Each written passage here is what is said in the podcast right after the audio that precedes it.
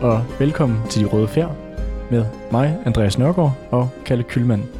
Ja, jamen tak. Jamen, det er fedt at være tilbage, Andreas. det er dejligt at have dig tilbage. ja, jamen, studiet, hvad, jamen, det er super godt. Og øh, vi skal i dag i gang med vores andet afsnit omkring Valdemar Atterdag. Yes, den episke saga, den episke fortælling, den her fortælling, der skal få jer igennem øh, det, katastrofetiderne udenfor. Nu er vi nået til episode 2 i øh, vores meget, meget lange saga om Valdemar Atterdag. Og jeg glæder mig til at høre om det. Og, men jeg tænkte, vi måske skulle starte med et lille recap om, ja. hvad der er sket sidste gang. Lige præcis. I den episode, der hedder Dommedag Danmark. Dommedag Danmark. Og vi sluttede jo på en, en voldsom cliffhanger. Det gjorde vi. Ja. Vi sluttede ved år 1332 ved, at Danmark sådan set holdt op med at eksistere. Ja, lige præcis. Og øh, vi har haft nogle forskellige aktører, vi har bragt øh, med i spil ja. i sidste afsnit. Øh, jeg tænker, vi lige kan gå igennem hurtigt, hvad, ja, hvad, hvad, hvad, hvad, der er hvad er vores hovedkarakter her so far, ikke? Ja, og øh, i sidste afsnit, der snakkede vi omkring øh, Erik Menved, ja. som jo var lidt en uheldig konge, øh, der øh, regerede i en tid med krise, må man sige. Ja, lige præcis. Og som, øh, som endte med at blive øh, erstattet af hans øh, oprørske bror. Ja, lillebror, ikke? Op, lillebror, som øh, havde drevet piratvirksomhed på Lolland, nede på Lolland Falster, ikke? Ja, en, ja. Øh, noget af et øh, kompliceret familieforhold, de ja, to ja, ja, lige præcis. Øh, Christoffer den anden. Ja. Øh, og øh, han blev jo så konge i en periode, hvor Danmark sådan set var pansat til de her øh, ja, de holstenske grever. Ja. ja. Vi havde øh, Gert den Kuglede Greve og Johan den Mille, ja. øh, som de her to holstenske grever, der sådan set de facto ejede det meste af Danmark på det her tidspunkt. Og vi stoppede, eller vil man sige, i slutningen af sidste afsnit, der øh, var Christoffer den anden i gang med at lave et, et oprør imod de holstenske grever, hvor at hans, øh, hans søn, Erik den Store, eller, eller Erik det Store Håb. ja, ja, vi har det ham Erik det Store Håb, ikke? og det var, han var. Han var det store han håb. Han var det store håb lige indtil, at han redde sig selv, han, indtil han blev dræbt af Dannevirke. Indtil hans den store hest, nationale festning. Indtil hans hest, den øh, skrættede om, op af Dannevirke. Det kunne nok ikke blive mere... Øh, symbolsk, Nej, må man sige. Ikke. Men det er vigtigt at huske i den her sammenhæng, at Erik er den ældste søn af Christoffer den anden. Ja. Så det skal man lige have i baghovedet inden vi går i gang øh, med den her historie, yes. eller episode 2 her i dag. Yes, og vi, og vi har allerede haft nævnt en Valdemar. Ikke, ikke vores Valdemar, men en anden, nemlig Valdemar øh, Barnekongen, kan ja. man kalde ham. Eller Valdemar den 3., som hans officielle øh, kongetitel var. Men som jo var den her magnet konge, eller hvad skal man sige? Ja, som var styret af Gert, den kuglede greve. Ja. Ikke? Og han var, han var hertug af, af Sønderjylland, ikke? af hertug af Slesvig. Ja, og det eneste, jeg har tilføjet til det der recap, det er, at vi skal huske det der med, at alting, som kunne gå galt, er gået galt til den her episode. Og det er jo ikke kun holstenernes skyld, det her. Det er jo ikke kun Gert og Johan. Det er også internt i Danmark. Det er kirken, det er adlen. Der er lybækkerne. Og der er lybækkerne, ja, som er de forskellige aktører. Og så har vi jo også det, øh, det tredje, eller det fjerde element, eller hvad skal vi kalde dem, som også kommer til at spille en stor rolle i dag. Det er nemlig bønderne, som mm. gjorde havde et bundeoprør i sidste episode. Men jeg skal lige love dig for, at de kommer stærkt tilbage i den her episode. Fedt. Men lad os bare gå i gang. Lad os springe ja, ud i det. lad os gøre det. Og jeg kan afsløre, at jeg har kaldt øh, episode 2 for Otto og sumpfolket. Spændende til. Ja, jeg, glæder mig, jeg glæder mig til at høre, hvem ja, de her sumpfolk er. Så den her episode kommer vi til at følge nogle forskellige øh, folk i, i, de, i det, der hedder den kongeløse tid. Mm-hmm. Fordi de næste otte år, i 1332, 2. august, da Christoffer den anden, han dør nede på Nykøbing Falster Slot, der ophører Danmark med at eksistere. Mm-hmm. Så nu skal vi tale om den episode, som er hullet i Danmarks historien. Der, hvor Danmark ikke findes. Det findes ikke i otte år, og så kommer det tilbage. Mm-hmm. Og vi skal tale om, hvad skete der i den tid? Og det er så de otte år mellem øh, 1332 til 1340. Ja, lige præcis. Det er i dag, hvor dagens episode kører til. Men øh, lad os springe ud i det. Som lytterne nok kan huske, øh, og det er også det der med, jeg tror lidt for at høre den her serie, så skal man jo høre med fra episode 1 og så fremadrettet. Det er ikke en serie, man kan, man kan hoppe direkte ind i den her. Den er man simpelthen nødt til at føle slavisk. Min idé er, at det skal være ligesom et godt tv-show. Og jeg ved ikke med dig, Andreas, men jeg er allerede fucking godt underholdt. Så det bliver, det, det bliver super, super, super ja, jeg, jeg, glæder mig til at høre med de her sumfolk. Hvem fanden ja, det er. Ja, ja, hvad er det for nogen, ikke?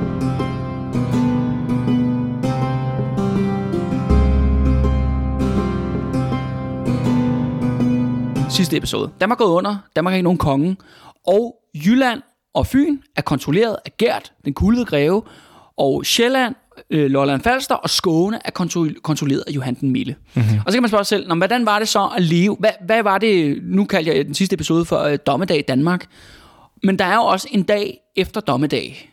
Ikke? Hvordan så det ud? Øh, dommedag, dag 1 øh, efterfølgende. Og der var jo mange, der var nogle ting, der var anderledes, og så var der mange ting, der ikke var så anderledes. Mm-hmm. Altså for eksempel det der med klassiske øh, forholdene var sådan stadigvæk det samme. Bønder var stadig bønder. Og... Ja, og, og biskopper var stadig biskopper, og adel var stadig adel. Men forskellen var bare, at på alle borgene, der sad der kun tyskere. der var kun holstenere på samtlige fæstninger, der var kun holstenske soldater. Og det fik øh, ret stor impact med, at tysk hurtigt blev det, det dominerende sprog.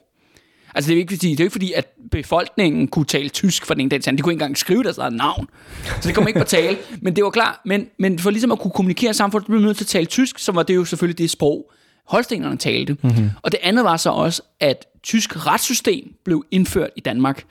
Og som man kan huske fra sidste episode var, at det var bønderne var, og alle sådan set, var jo vanvittigt glade for at sagsøge hinanden. Mm-hmm. Og det har også skabt enormt meget vrede og frustration, at man ikke kan det sprog, man kan ligesom køre retssag på, man ikke Ja, kan det. Altså, og, man, og, nye, og nye love, altså, men også nye muligheder for at retssøge, rets, Ja, retsforfølge problemet er, hinanden. hvis du ikke kan forstå, hvad det er sagt jo, så kan det være svært at få et søgsmål, ikke? Og det er jo klart, at det har, det har, øh, det har pisset ret mange mennesker af, lige pludselig, at det her ligesom er blevet introduceret et sweeping andet element. Altså, nu snakker vi om sidste gang, det der med Gert, han har overlevet alle de der slag. Og mistede sin hånd. Men Gert, han, i den her episode, der går han far bare, okay, han, er ligesom, han har været hovedskurken i vores historie, men nu når han altså op på super skurkeniveau, hvor ingen altså kan stoppe ham. Kører lige, øh, Johan og Johan, de kører ligesom to strategier. Øh, Gert, han arbejder tydeligvis på, at han vil lave et nyt kongedømme, hvor det er ham, der skal være kongen, og hvor hans efterfølgere skal være kongehuset. Og det er så det, han begynder at inkorporere, ligesom Jylland og Fyn, i hans nye stat. Mm-hmm. Men Johan, han er, han er lidt en anden støbning. Johan, han stjæler bare alt, hvad der ikke er navlet fast. Der er historier om, at de øh, Holsten har taget ned til lokale præster og tortureret dem og mishandlet dem, til de har opgivet alt deres øh, kirkesøl og mønter, hvad de nu har gravet ned. Og vi kan kun forestille os, hvordan bønderne har haft det. Altså det er også det med, at øh, sidste gang kaldte jeg lidt sådan, okay, Danmark er sådan blevet lidt sådan Somalia. Og det var blevet Somalia. Mm. Jeg forstået på den måde, Det at plyndret fuldstændig. fuldstændig fragmenteret warlord styre, hvor alle bare plynder for alle. Øh, og massakrer her og der og sådan nogle ting. Og det var slemt i Gerts område, men det var endnu værre i Johans område. Mm-hmm. Ja. Så, så Johans tilnavn som den milde, ja, det, det er også det der med, at han, de har de der tilnavn, og så sådan, Johan den Mille, det bliver mere og mere misplaceret, hvad, hvad, hvad, hvad, hvorfor jeg kaldt den Mille.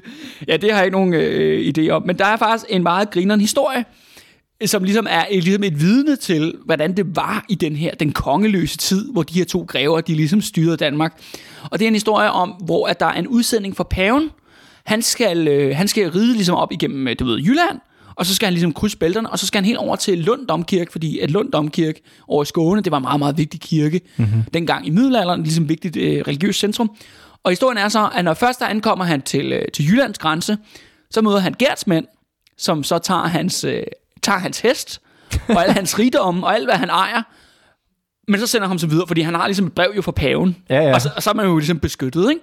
relativt beskyttet. Men så, Relativt- man tager en test og han, ja, man tager en ting, ikke? Okay, fint nok. Så, så, gør- så, gør- da han så krydser ind, så han ligesom kommer over Storebælt og kommer ind på, øh, kommer, ankommer til Sjælland, så tager, kommer Johans mænd så, og de tager så også alt hans tøj. så han dukker, han dukker nøgen op i Lund. Simpelthen fordi han er bare blevet udplyndret til skin og ben ikke? i den her periode. Ikke? og, det, og det er pavens mænd. Ja, og det er paven, og det er, altså, det er jo ham, hvor de kan sådan, okay, ham har de alligevel ikke skåret fingrene af. Nej, nej. Fordi han var ligesom, okay, han er ligesom beskyttet af Gud, ikke? Så ja, ja. ligesom holder, holder os gode venner med ham. Der er ikke alle, det er jo ikke alle, der gider at finde sig i sådan noget her. Og ret hurtigt, så får vi allerede vores første store bundoprør. Og den her gang, der er det i Skåne. Mm-hmm.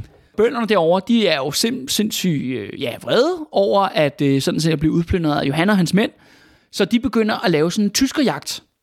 De, øh, de render rundt, de ligesom mobiliserer sig, øh, og render rundt på herregården og leder efter tyskere, øh, hvad hedder det, øh, Holsten over det hele. Og det ender faktisk med, at i Lund Domkirke, og nu kan du huske, Andreas, at jeg snakker om det der med, at når man jo egentlig havde asyl mm-hmm. inde i kirkerne, Ja, der har man helle for at blive myrdet. det vælger bønderne så lige skide på. Det, der så sker, er, at øh, de her bønder, de massakrerer, dræber 300 holstener inde i Lund Domkirke. Hold da. De er, Det er også en slat. Ja, ja de her holstener, de kommer ligesom fra det, øh, det, øh, det nærliggende område, mm-hmm. og ligesom søgt ly ind i, i, i Lund, som er en større by på det her tidspunkt, øh, og ligesom mødes i kirken, for det er jo det sådan rum, hvor man sidder og diskuterer ting, hvor man ligesom, okay, hvad skal vi gøre nu, ikke? De der bønder, de er super sure, hvad, hvad, hvad, hvordan skal vi håndtere det her? Men de bryder simpelthen ind, og dræber dem alle sammen, massakrerer dem, der var blod over alle øh, Jesus, og jeg ved ikke hvad, ikke? En rigtig, rigtig skidt sag. Så der har været den der massakre, og så øh, begynder de så bønderne at belejre Helsingborg. Altså den der by, den svenske by på den anden side af, mm. af Øresund. Det er gået meget godt, men problemet er bare, at de ved, at Gert handler lige om hjørnet. Og det er jo så det der med at snakke om, at Gert har jo ikke tabt et eneste slag nu. Mm-hmm. Og han er jo herfra i den her kongeløse tid jo, der er han jo gået til at få superskurkestatus. Mm. Så alle er bare vanvittigt bange for ham. Fordi hver gang Gert han kommer, så taber danskerne. Det er nærmest så, så sikkert som amme i kirken. Så hvad gør bønderne og de lokale herremænd og biskopper i det her område, når nu man står, okay, man har gjort oprør, man har massakreret alle de tyskere, man kunne få fat i. De sidste tyskere, de gemmer Det, det sig... ser fucking dårligt ud. Ja, ja, det, de sidste tyskere, de gemmer sig inde jo i Helsingborg. Så det man gør, er, at man henvender sig til den svenske konge. Og den svenske konge, han hedder Magnus den Smukke. Okay.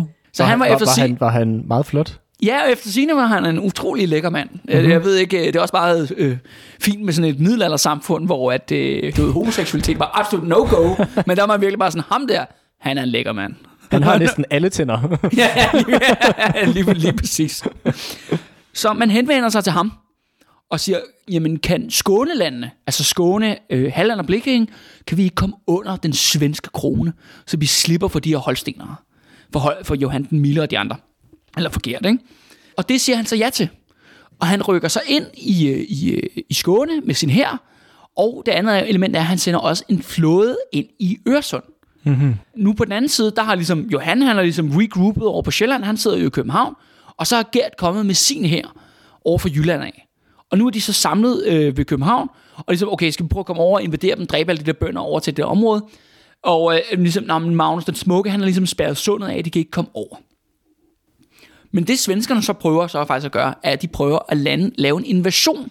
Sådan en D-dags invasion, hvor de sejler i land på Amager Strand. Okay. Med, med både, hvor de så stormer i land og sådan nogle ting. Problemet er bare der, at der står Gert han klar. Mm-hmm. Så det ender selvfølgelig med, at de får super tæv, de der svenskere der. De kan ikke komme i land på Sjælland, de kan ikke øh, komme videre. Og så er man ligesom nået til et status quo. Altså Magnus Smuk kunne invadere Sjælland, Gert og Johan kan ikke sætte over til Skåne. Mm-hmm. Så man ligesom, okay, Sådan stalemate. Ja, lige præcis. Ja. Det er jo de facto det, der er sket. Så man laver en aftale. Aftalen er, at Magnus den Smukke, han overtager, eller han køber ligesom alt Johans pant i Skåne. Ikke? Så vi kan huske fra sidste gang, det Det hele... var, det var de der øh, tomme dåser. Ja, det, det, det, det, det var de kamp om de sorte sække, ikke? Øh, så ideen er, at, at Magnus, han skal så betale Johan for at overtage den her pant. Men han over, og det er så også lige visko, vigtigt at huske, han overtager bare den her pant. Altså han overtager pantaftalen. Mm-hmm. Mm, så han får ikke ejerskabet over jorden. Nej, men han overtager det de facto, kan man sige. Mm-hmm. Det kan vi jo ligesom godt holde, øh, holde fast i. Mm-hmm. At rundt omkring i hele Skånelandene, der, øh, der samler folk simpelthen ind til Magnus, at han kan få det her. Fordi Sverige er ikke særlig rigt land på det her tidspunkt. Og Danmark er sådan, i de skandinaviske lande, altså Danmark, Norge, Sverige, de konge, der ligger der, der er Danmark klart det rigeste land. Mm-hmm. Fordi vi har meget, meget bedre landbrugsjord her. Så Magnus er ikke ligefrem, han er ikke ligefrem en rig konge. Det er handlen borgerne i Malmø for eksempel, og biskoppen i Lund, og masser af bønder ude omkring i Gønge Herred, og hvor de nu ellers har været. De samler simpelthen ind, eller yder lån til kongen, for at Skåne kan blive en del af Sverige. Okay, det er... De går simpelthen frivilligt med Sverige, fordi de vil væk fra det der, den fejlslående stat, Danmark. Og væk fra de her, øh, de her de der- holstenske grever. Ja, der? Og det kan man jo godt egentlig forstå, at de egentlig har haft det sådan, ikke? Altså det der med, hvis du havde muligheden for ligesom at gå med et andet land og komme få stabilitet og sådan nogle ting. Mhm. Mm-hmm. Så Skåne er faktisk for nu af, ligesom i også en periode, ligesom ude af vores historie nu. Det skal Okay. man bare huske, at ligesom, når Skåne er overtaget af Magnus Smukke, Mhm. mm-hmm. men det bliver et problem senere.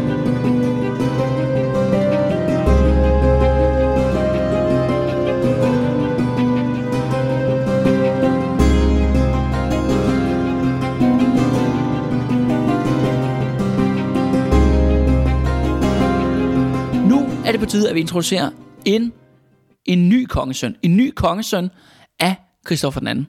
Han er ung, han er smuk, han er modig, han er alt det, vi forventede. Han er et nyt ungt håb, efter Erik er død. Mm-hmm. Og hvad tror du, han hedder, Andreas? Jeg dresses til at sige Valdemar, men... Øh, Nej, det gør han ikke. Han hedder Otto.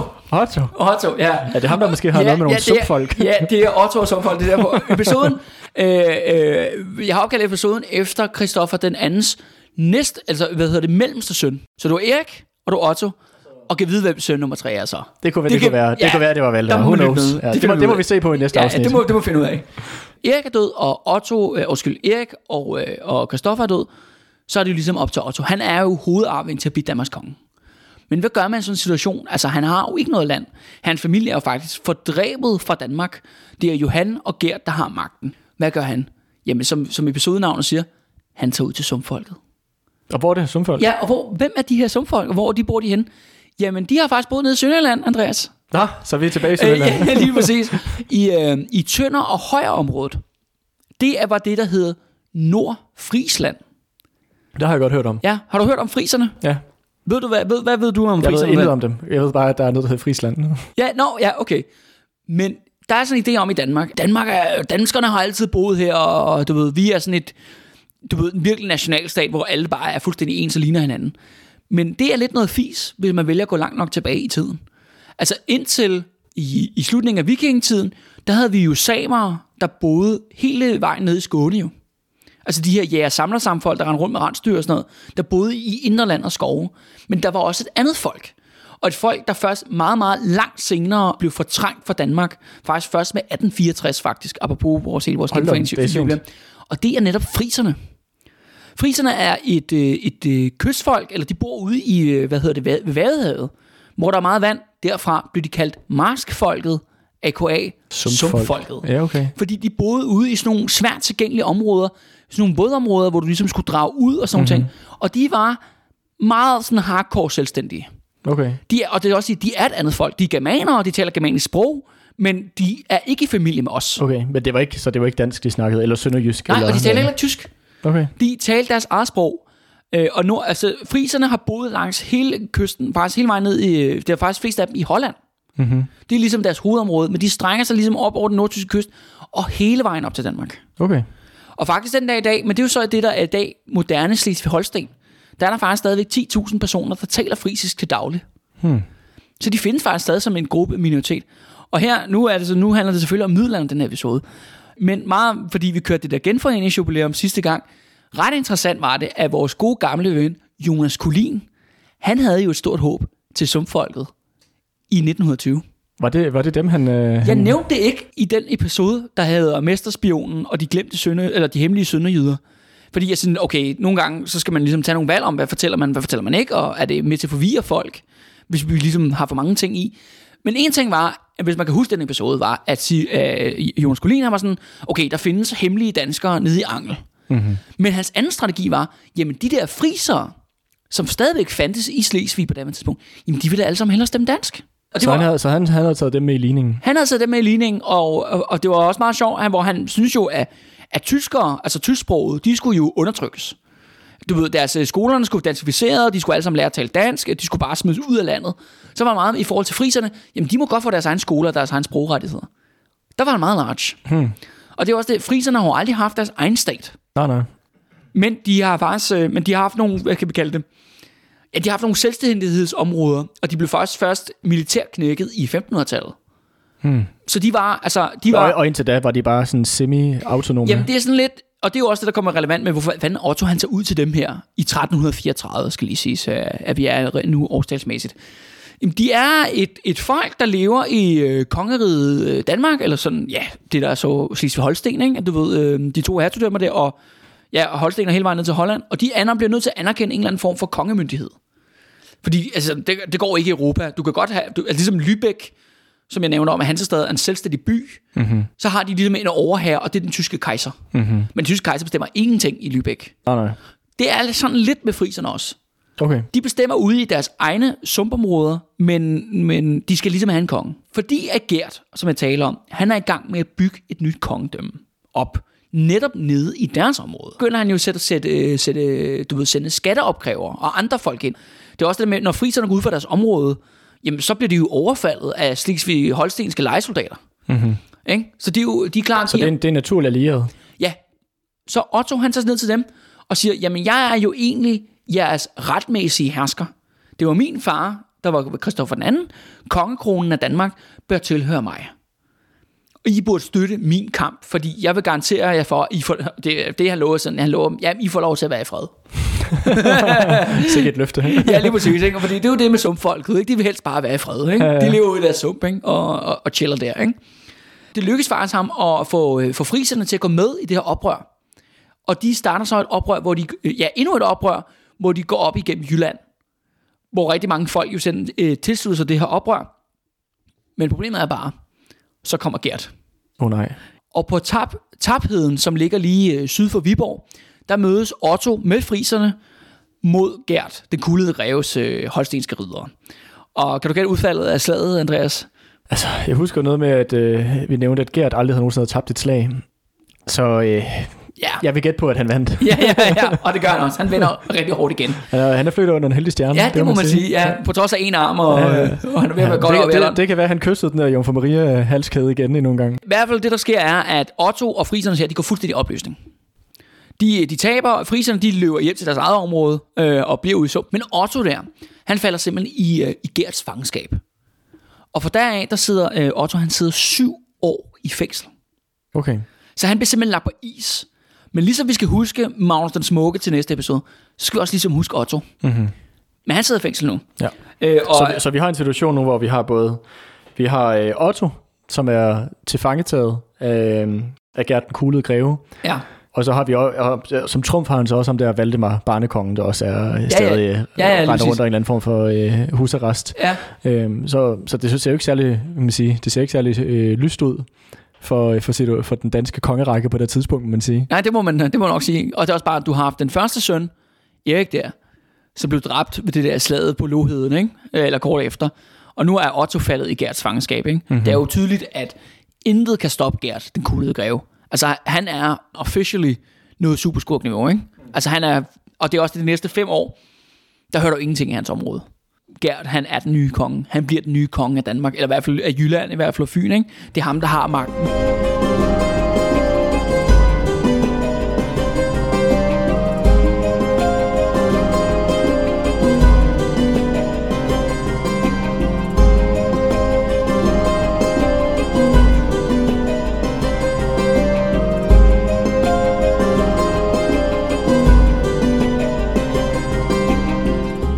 Men det betyder jo ikke, at øh, Johan har styr på, hvad der overhovedet foregår over i hans område. For en ting var, at nu har han jo mistet Skåne, øh, hvor de gjorde op bundeoprør. Men vi får et til bundeoprør. På Ned- Sjælland. Nej, på Lolland. På Lolland. Øh, og, og igen, når man arbejder med middelalder, ikke? vi ved jo ingenting om, hvad der er foregået. Men det virker som om, i et halvt år, nogenlunde måske lidt mere end da, fra 1334 til 1335, der kørte bønderne bare butikken selv ned på Lolland. Bum. Vi ved ingenting om det. Øh, Man kan sige, at de har måske ikke skrevet så meget ned. De kunne nok ikke rigtig skrive. Nej, det er jo det. Men det er også meget sjovt, fordi jeg siger, okay, Bunderepublikken Lolland, ikke? Hvad, hvad, hvad, hvad, hvad, hvad er det for noget? Ikke? Hvordan ser det ud og sådan ting? Men hvad er det egentlig, bønderne vil? Øh, hvis vi kan få en idé om det. Og det. Men vi har faktisk et eksempel på en, ligesom en bondefristat, mm-hmm. der opstår og faktisk findes den dag i dag, som man ligesom kan sammenligne med, når, hvad, hvad er det, bønderne gerne vil opnå. Og det er Schweiz. Schweiz er jo, øh, at det er lidt senere faktisk, men i, i 1400-tallet, der begynder en række bønder, en række lokale oprør op i bjergene, og så befrier de sig selv en landsby ad gangen fra øh, ja, den tyske kejser faktisk, og østrigske herremænd. Mm-hmm. Og ligesom udråber det. Og det er det der med, at det er for Schweiz at samle de der kartoner. Det er fordi, det er frie bunde øh, lands- Sammenslutninger. samslu- sammenslutninger. Ja. Så det, man kunne måske forestille sig, at det var noget af det, eller lignende det, der var opstået nede på Lolland. Det, man kan jo ligesom se med Schweiz, det er jo ikke, fordi det var sådan et super ambitiøst projekt. Det der med, at vi vil bare gerne være for os selv og være i fred. Mm-hmm. Vi vil ikke betale skat, vi vil, men vi vil heller ikke arbejde for en eller anden herremand, eller en kirke, eller, eller whatever. Vi vil gerne arbejde for os selv. vi vil gerne arbejde for os selv, og det er meget sådan centreret lokalt. Mm-hmm. Øh, og det er muligvis det, der har foregået på Lolland i omkring 6-8 måneder. Det er jo lidt svært at sige. Det eneste, vi ved, var, at Johan, de ligesom gjorde oprør og smed alle Johans mand, øh, dræbte dem, eller smed dem ud af Lolland. Og Johan kunne ikke komme tilbage. Så de, det- har, så de har også øh, været, øh, vist noget modstand. Ja, lige præcis. Altså han har, siddet over, han har godt nok siddet over på Falster, ikke? altså over øh, på Nykøbing, Falster Slot der. Øh, men Lolland var jo ligesom ude for hans kontrol. Og øh, Gert kunne ikke rigtig hjælpe ham. I starten i sidste episode, der var Johan og Gert, de var lidt mere sådan jævnbyrdige. Mm-hmm. Det virker, til, at, det virker til, at den der er kappet- overhånden. Ja, den er kappet rigtig meget over til, at nu er det Gert, der bestemmer det hele. Det er ham, der ligesom er top dog, og Johan er bare nødt til at følge med. Ikke? Mm-hmm. Og det forklarer måske også, hvorfor at øh, Johan bare vil stjæle alt, hvad der ikke er navnet ned. Ikke? Mm. Det der taler om, at sådan noget, de fylder vogne med alt, hvad de kan finde. Folks tøj og deres møbler og alt muligt, og det bliver alt sammen kørt ned til Holsten, ikke? til der, hvor Gert øh, har sine lejesoldater, så de kan, få, de kan få løn, deres familie kan få løn. Ikke? Men så længe Otto og friserne havde gang i det der oprør over Jylland, jamen så kan Gert ikke komme og hjælpe Johan. Og derfor de der bønder på Lolland, de er simpelthen alene. De kører bare ligesom deres eget show. Men alle gode ting får en ende. Desværre. Mm-hmm. Det ender til sidst med, at Gert han kommer. Og kan du gætte, hvad der så sker, Andreas? Hvad sker der? Ja, de taber selvfølgelig. De dør alle sammen. Øhm, de bliver besejret, øh, og ret interessant er, at Gert han bygger en borg dernede, noget, der hedder Ravnsborg. Jeg tror, man kan nok ikke, der ligger ikke en fæstning der mere i dag, men der er sådan en høj, øh, man kan se, og det er ligesom et, et efterladenskab fra Gert den kuldede greve. Øh, så jeg formoder, at grunden til, at han har bygget den her borg, det, det må være derfor, øh, det ligger sådan halvvejs mellem Majbo og Nakskov, mm-hmm. og på nordkysten. Jeg formoder, det er der, at øh, epicentret for oprøret har været. Det må det jo sagtens Siden være. at han bygger borgen der. Ja, altså, så det er lidt det mig, der gætter, men det er... Det virker, det virker som en, hvad kan man sige, det vil give mig god mening. Ja, så det kan man sige, det er jo øh, et monument for Bunderepubliken Lolland. Det kan man tage ved, med, med videre.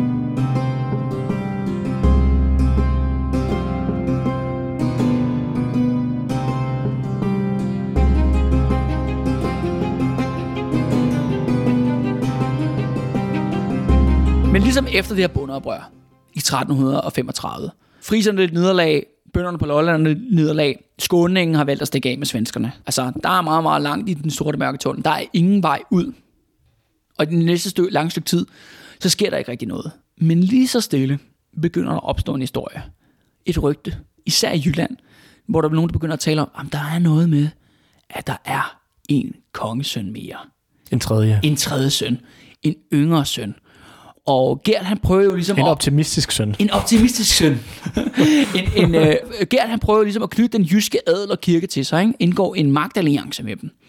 Og blandt andet ret interessant, hvem tror der, at der indgår øh, magtalliance med ham og bare er helt vild på Gerts øh, styre i Jylland? Øh, kirken? Ja, og jeg tænker på vores, øh, vores gode ven Tyge. Nå, ham der biskoppen. Han bliver løsladt nemlig og går med på Gerts hold øh, Sådan. over i Men han var også en fed fyr. Altså, Ja, der er jo ikke og- noget som folk, der røver strandvasker. Ja, og nu, øh, jeg fik faktisk sidste gang, jeg sagde noget røv, jeg sagde, han var for Ribe. Han er faktisk for Børglum i øh, Vendsyssel. og er jeg, jeg, synes også noget, der lyder mærkeligt. Men ja, det er godt ja, lige. men det forklarer også, hvorfor, det der med, hvorfor han var nede og stjæle for alle de der lige på stranden. Ja, ja. Eller også, hvorfor han skulle udskrive alle de der blodskamsattester. Nå, lad nu det være.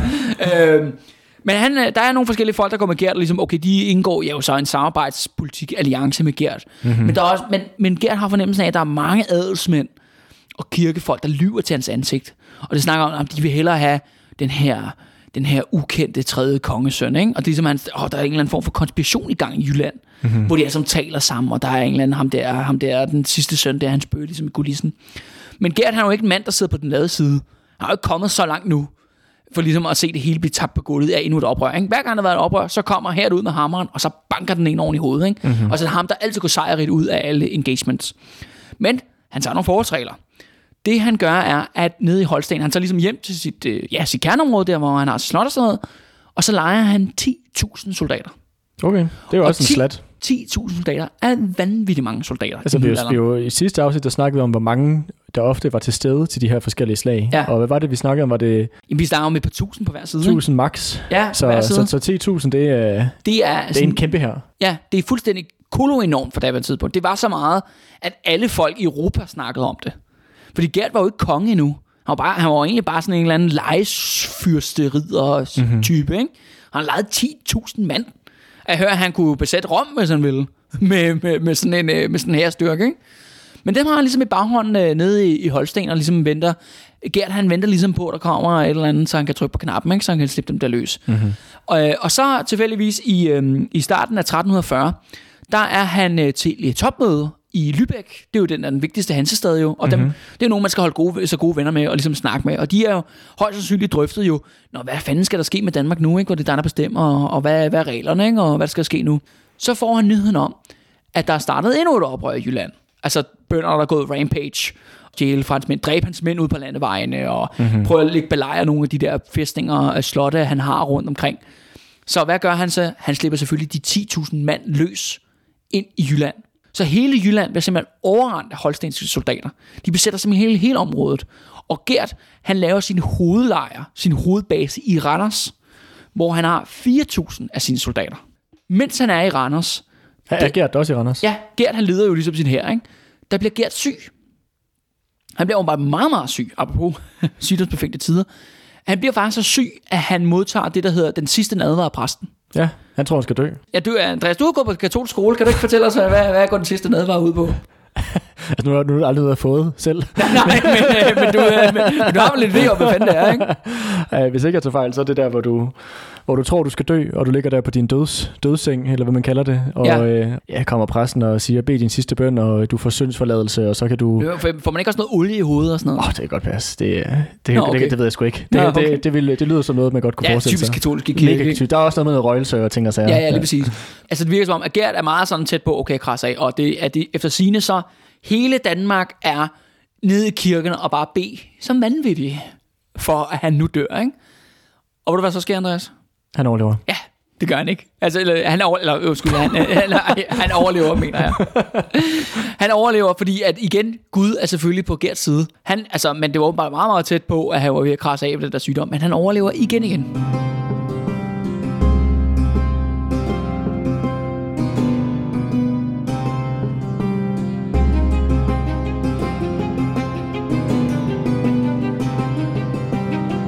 Så sker noget andet.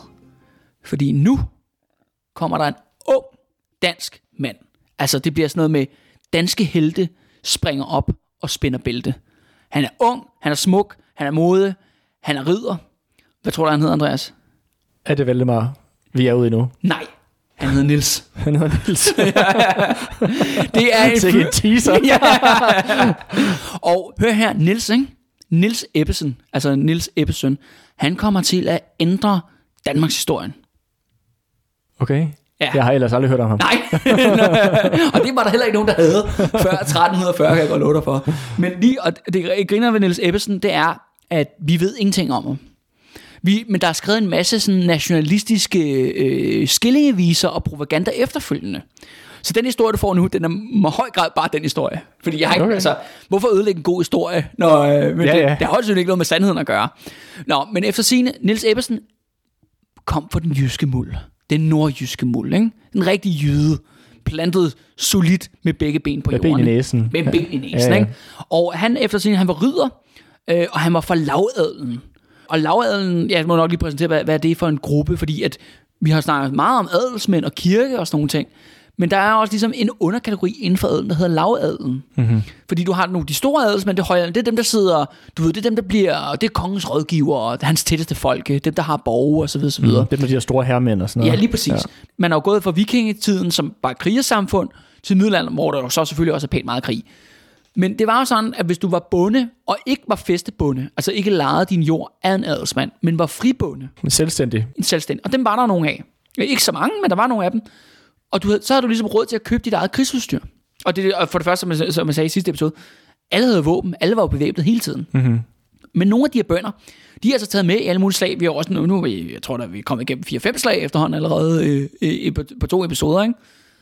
Og hvis du så vinder det der slag, det er så vigtigt, at man vinder det der slag, så kan kongen så i efter sådan en situation, hvor der har været øh, krig, så kan han udnævne folk til ridder, altså ligesom slå mm-hmm. dem på skuldrene med sværdet, og så får de deres eget våbenskjold, eget hus og adelstitler.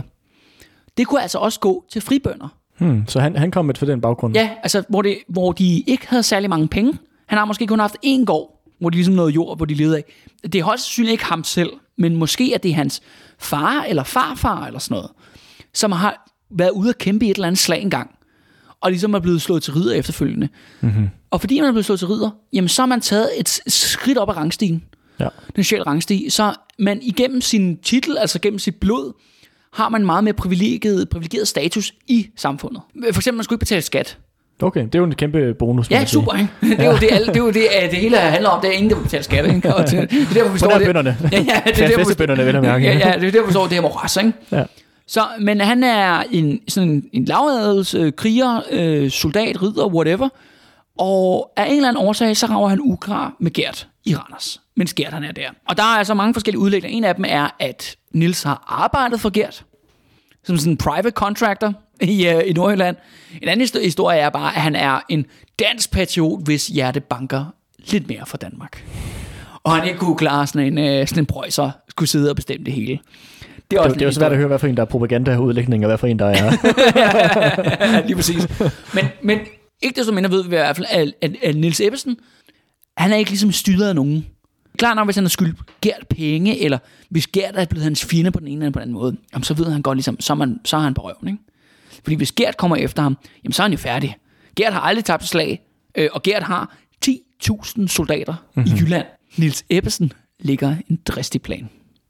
Natten til den første, mellem den 1. og den 2. april 1340 i Randers.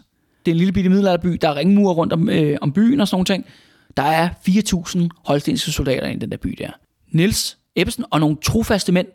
Det er sådan lidt, man vurderer måske omkring 47 mænd har han haft med sig eller sådan noget. Mm. Jeg ved ikke, hvorfor det tal 47 kommer op. Jamen, det var, men hvorfor så specifikt 47? Det har været et heldigt, held, heldigt tal. Ja, hvis har ingen engang, man kunne læse og skrive, så det var, der var så en, der kunne tælle, eller hvad? nå, nå. nå, det er også... Men det siger det der, det der nationalistiske savn, siger 47 mænd, ikke? Mm-hmm. Nils, han deler dem op i to hold. Der er hold 1, hvor han selv er med på, og så hold 2.